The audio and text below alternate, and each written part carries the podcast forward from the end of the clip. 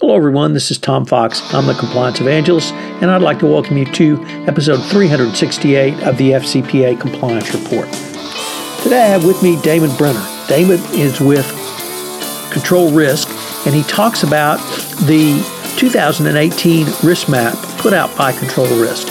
This is an introduction to a presentation that Control Risk is making this coming Thursday to the Greater Houston Business and Ethics Roundtable of a full discussion of the 2018 risk map. Jonathan Wood will be traveling to Houston. If you are in Houston, I hope that you can join us for this meeting. It will be from 8 to 10 a.m. at Marathon Oil, 5555 San Felipe, here in Houston. You can find out more information at the Gerber website, the Greater Houston Business and Ethics Roundtable, ghber.org. That's gerber.org. Go to events. In today's podcast, Damon, a partner at Control Risk, describes what the heat map, excuse me, the risk map takes a look at, how it's created, and how it can be used by uh, both people uh, accessing the site and in a consulting capacity for those who work with control risks. It's a fascinating teaser on what you will learn at the Gerber meeting. I hope you will join us Thursday. This is Tom Fox. The FCPA Compliance Report is a part of the Compliance Podcast Network. Hello, everyone. This is Tom Fox back again for another episode of the Compliance Report. Today I have with me Damon Brenner. Damon is a partner at Control Risks.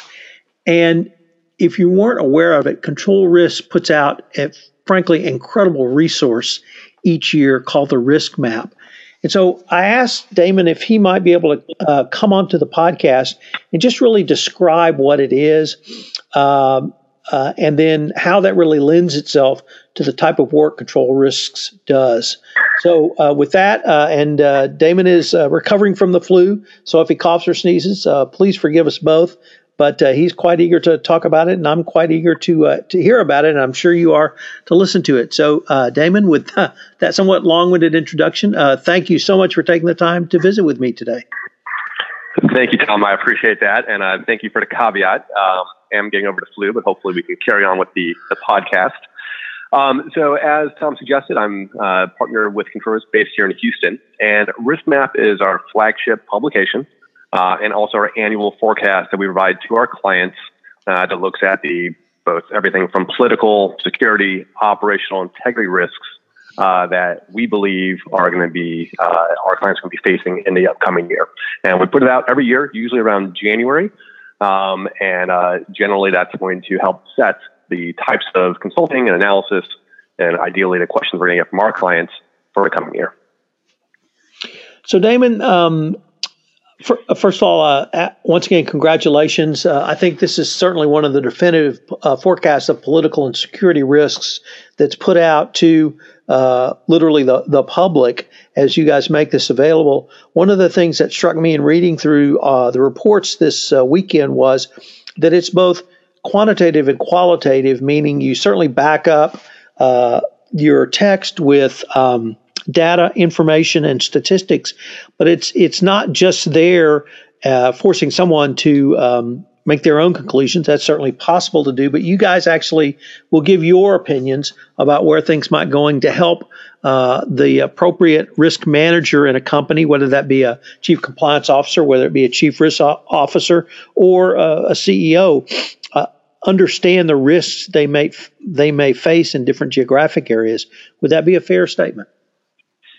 Absolutely. And, you know, one of the things that we try to do, so a couple things. So, A, that's why clients pay us, uh, ideally for our information, and we make sure that we provide that to them.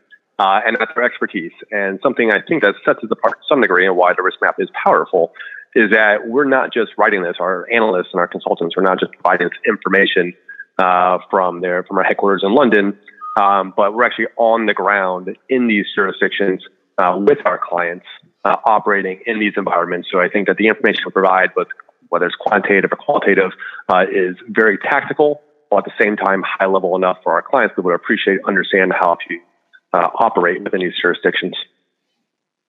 So you tie this uh, literally bounty of, of data, statistics, and text together with a visualization of it in the form of a map. I was wondering if you could describe that for us. Absolutely. Um, so the map we've been producing for over 20 years, to our knowledge, uh, it's the uh, the longest running map of its kind that looks at political and security risks. And within the map, uh, we have five primary categories, regardless of what risk it is, from insignificant to extreme. It's all color coded, um, and it's not necessarily country specific either.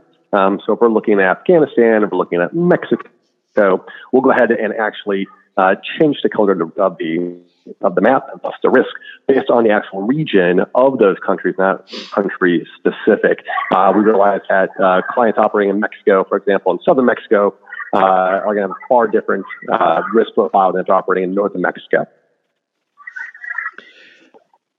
So, um, can you uh, can you describe then how uh, control risks would use this map or these series of maps? coupled with the information in the white papers uh, to help uh, do the services that you guys provide? Absolutely. So within we have actually several different risk maps. Uh, one of which, the kind of overarching one, is going to look at all the risks that we have that we take into account, our clients can take into account. And from there, we actually go ahead and provide individual maps as well, looking at the specific risk categories I mentioned earlier, i.e., political, security, operational, terrorism, compliance, uh, and so forth. But ideally, this map is going to give a representation for our clients when they start looking at, okay, where are we looking to invest? Where do we have operations? Where do we want to continue operations? What are our risks? What are our concerns? Uh, they can look at this and say, okay, based on what we're seeing, these are clearly the risks that other companies that are, that are seeing this, what Control is suggesting. Okay, now let's take a look at our risk profile and determine how are we going to mitigate this? And whether we go to Control Risk or other other firms like them, to go to the go to our, our partners and say, okay, how can we best mitigate the risk that you foresee in the coming year based on what we're seeing on this map? And all the text that goes within that, of course, backs all that up. So, so we have again the content and the context to go with the actual visual map. So it's it's really beyond simply uh, obtaining the information and presenting it to a client. It's actually helping them understand specific remediation or or I should say mitigation steps they could take. Absolutely. So it's a living, breathing, doc, breathing document, and the analysis that we provide in addition to risk map. And if you were to go to Control's website, where you have the risk map, you have a lot of various articles and links associated with that. Back all that information up, and I think to your point earlier, Tom, well, you can see some of the forecasts that we provide based on the risks that we're providing uh, that you can see via the map. Well, John, uh, excuse me, Damon, I want to take uh, take this opportunity to thank you for taking the time to visit with us. This is a fabulous resource that uh, you certainly put out to my community, the anti-corruption compliance community. Of course, it's available to the general public on the Control Risk website, which we'll link to in the show notes. Uh, but uh, before uh, you go to the next uh, coughing fit, I want to thank you and uh, wish you well and look forward to continuing the conversation. Thank you, Tom. Really appreciate your time. Thank you. Hello, everyone. This is Tom Fox again. I'd like to thank you again for listening to this episode of the FCPA Compliance Report. If you're going to be in Houston this coming Thursday on January 25th, I hope you will join us for the January meeting of the Greater Houston Business and Ethics Roundtable where Jonathan Wood will discuss more in depth the 2018 Control Risk Risk Map. You can find out more information by going to ghber.org. That's gerber.org. I hope you will join me again for another episode of the FCPA Compliance Report. The FCPA Compliance Report is a part of the Compliance Podcast Network.